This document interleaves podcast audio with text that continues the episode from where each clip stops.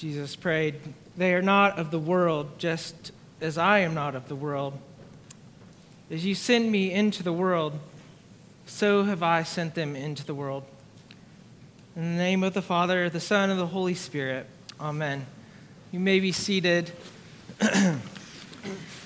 We're taking uh, a little bit of an interesting route uh, that's not our normal practice to talk a little bit about who we are as the church um, and specifically as Redeemer um, in these coming weeks.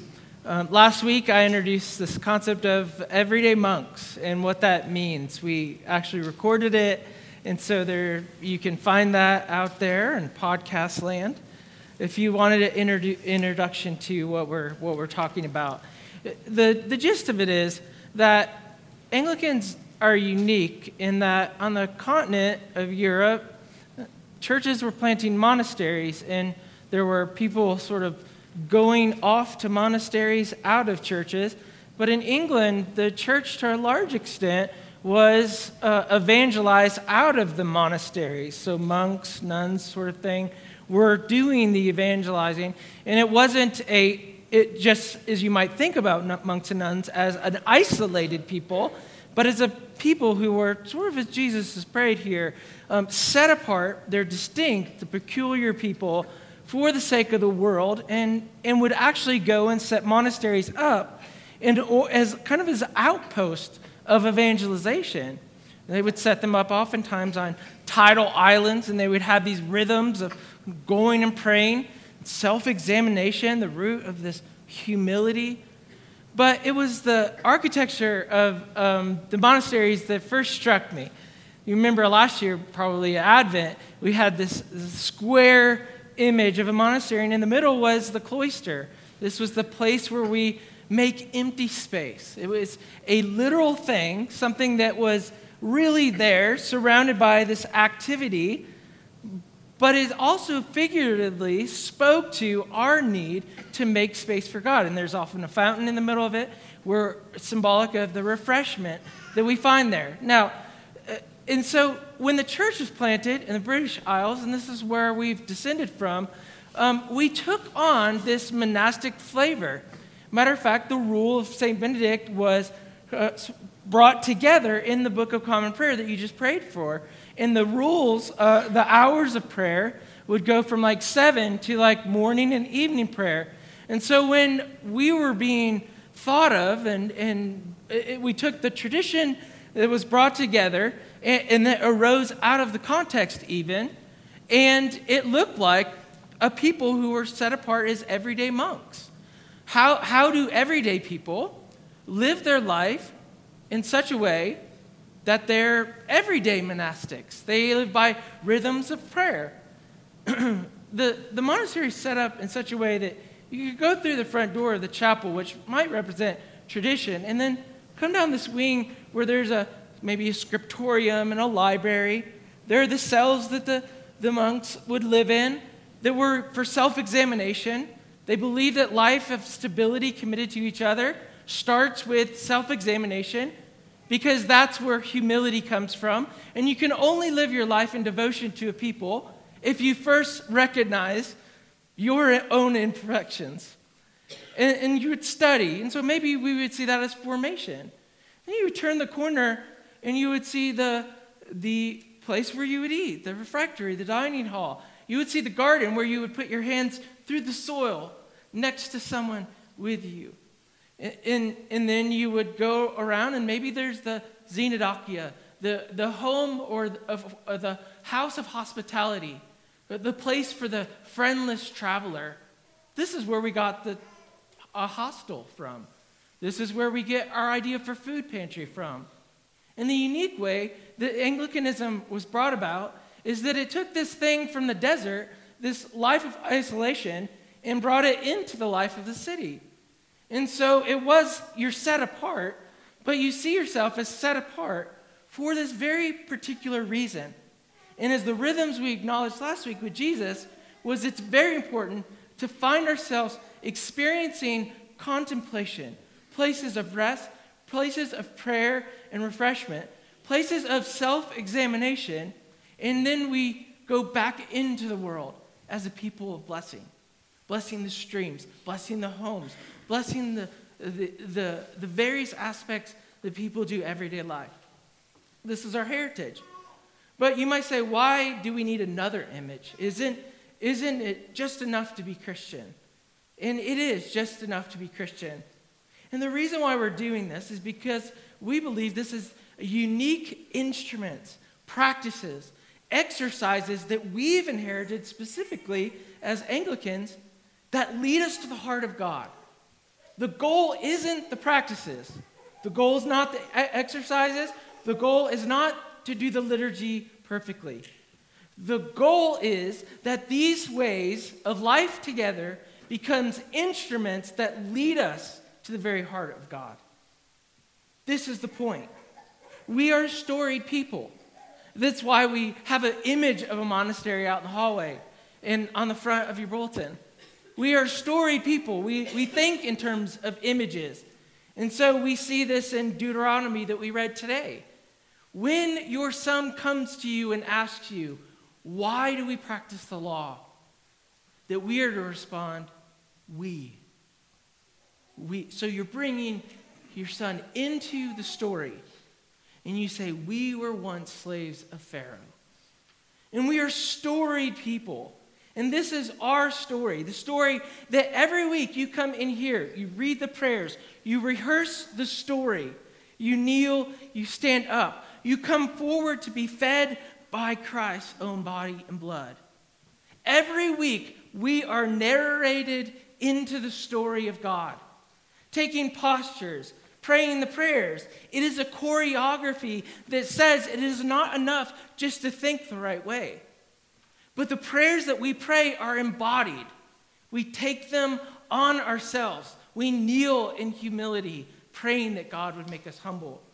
We pray words together that are bold, italicized. And sometimes that's hard and sometimes it's awkward. But those words in themselves are a prayer. They're a prayer that God would bring our voices into harmony with each other and with His. And in a special way, the Psalms do this because Jesus prayed, uh, Jesus prayed on the cross the words of Psalm 22. And so, knowing that this was the prayer book of Jesus, we pray these prayers, the same prayers that Jesus took on his lips, and we together say, God, bring us into harmony with you, but God, bring us into harmony with Christ. In John 17, Jesus prays that we would be set apart. Over and over again, in different ways, holy, consecrated, set apart. We are a peculiar people. Uh, tradition really refers to a set of customs. It is, it is a particular language that we have. There is a language of the church. There are customs of the church. And Jesus prays over and over again that we would be set apart from the world. But then he prays that we would be sent into the world. And not that we would be unique so that we would remain isolated, but we would remain a unique presence in the midst of the world that we find ourselves. Monastic life in England, the life of, in a monastery, it was so prevalent at one point that it became nicknamed Benedictine land. It was unique. And so we took on this adapted monastery life as everyday Christians, sit into the world who tell time by the hours of prayer, who don't see prayer as unproductive or wasted time, but see prayer as an essential rhythm of life. This is the way we tell time. But it, it's not just like a way of determining your commitment level, who's in, who's out, but it is a way of establishing healthy rhythms Rhythms, not as individuals, but rhythms that bring us together as a people. Remember, we are those who descend from this sort of English church. And it's a blend, however, it's unique because it is a blend that mashes together a Western way and an Eastern way. The Western way is ordered. This is the rule of life. And the Eastern way, the Celtic, they were the artists. they were the ones who were sort of skipping through long green grass writing poetry. And you mash those together, and it's like Anglicans are born. And so when we come about and we're like, hey, we're going to pray twice a day, these are the hours of prayer.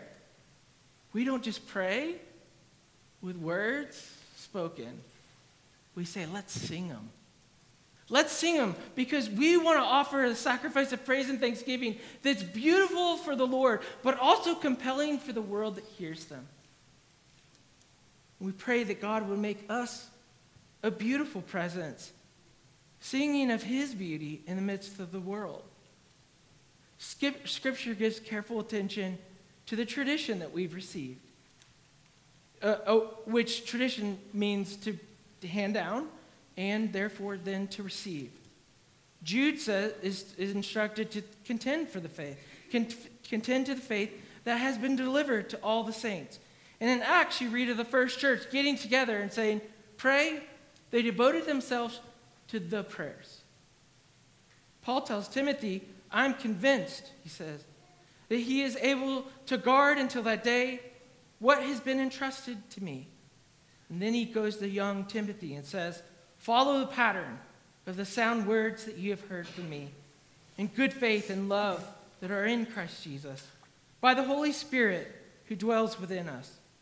He says, Guard the good deposit entrusted to you. I, have heard warnings oftentimes against tradition. And they're warnings that are well founded, and they're warnings that are even given in, New, in Old Testament rituals. And these warnings usually uh, relate to uh, a, a way of praying that is disembodied, a way of practicing our faith in such a way that we sort of leave it at the door here.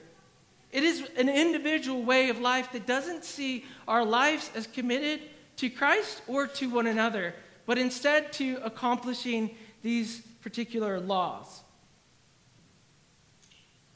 One particular sermon I heard it was against the deception of tradition. The deception of tradition he was contending was that you can fool yourself into thinking just by going through the motions that you're accomplishing all that needs to be accomplished. Or maybe that our adherence to tradition would keep us from moving forward to evangelize or to spread, uh, spread the good word among those who we live our lives. And these are fair warnings. However, what we see in scriptures is that tradition that is handed down to us from the apostles has, by the power of the Holy Spirit, been a chosen instrument of God that ensures that the gospel will be carried forward.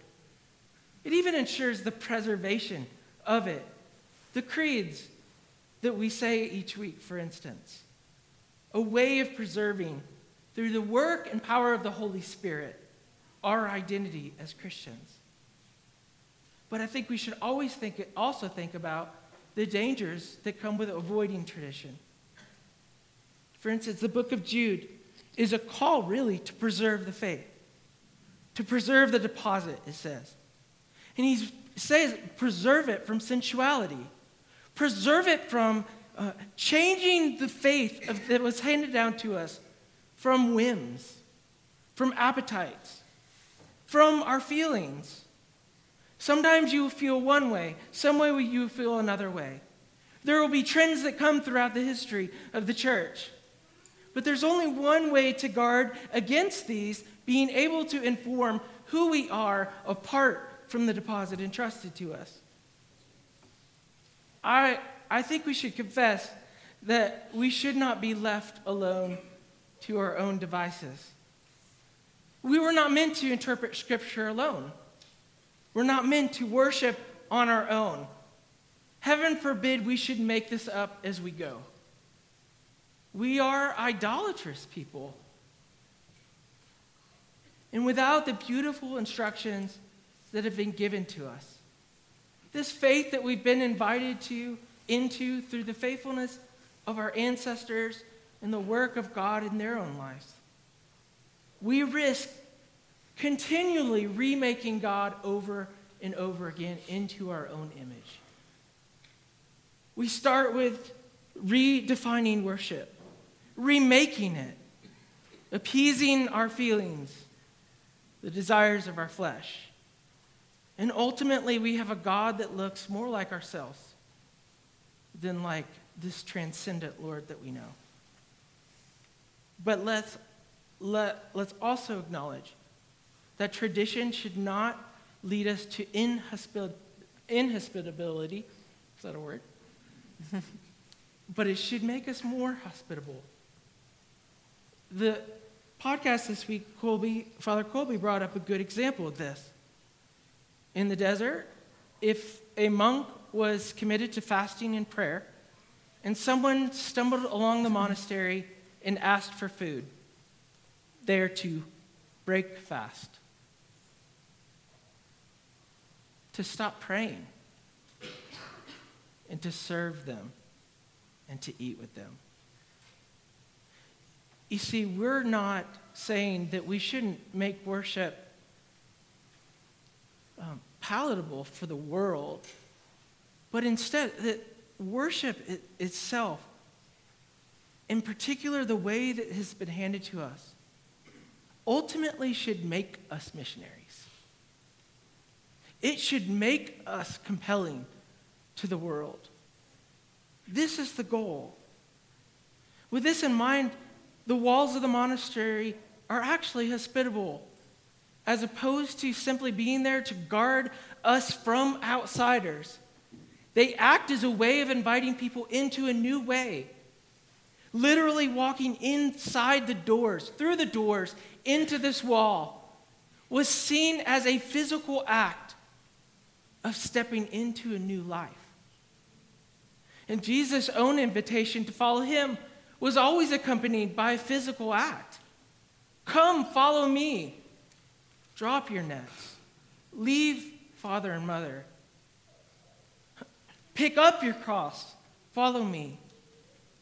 And we invite people into a new way of life, a physical step into this building, into the walls, as a spiritual way of expressing their desire to follow Jesus.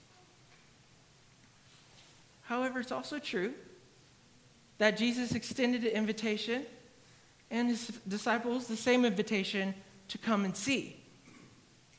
It, our, it is also unique to our heritage that you could invite people in and that they might even belong. To a degree, they could participate in the life of the church before they believed. Because life together in the midst of the monastery, life together as everyday monks is a participation in the life of Christ. And we experience him not as an exercise of our, of our minds, but as an exercise of our whole being, including our bodies. And we invite people into this to take the mark of Christ on themselves, to bear the cross, to come into life, to learn what it means to live a life of stability, a life committed to each other, a life committed to God, and a life committed to the place that this building sits. It's true that without walls, I think, without doors, and without baptism, that we might maybe never enter into something without the means to step into something new the narthex, the entrance to the church with the windows. In a monastery, you'd have the entrance to the chapel, the lay faithful, where they come in and they sing and they take postures. And the narthex, they, people would stand on the porch and they would look in. You would look in stained glass windows, but you would see through transfigured eyes a peculiar, weird people living life that looks very different than the world that you live outside. And we would say, Come in. But without this invitation, I think it's also true that we should ask ourselves are we still on symbolically in the narthex? You'll notice there are no pews out there. when you walked in. They're in here.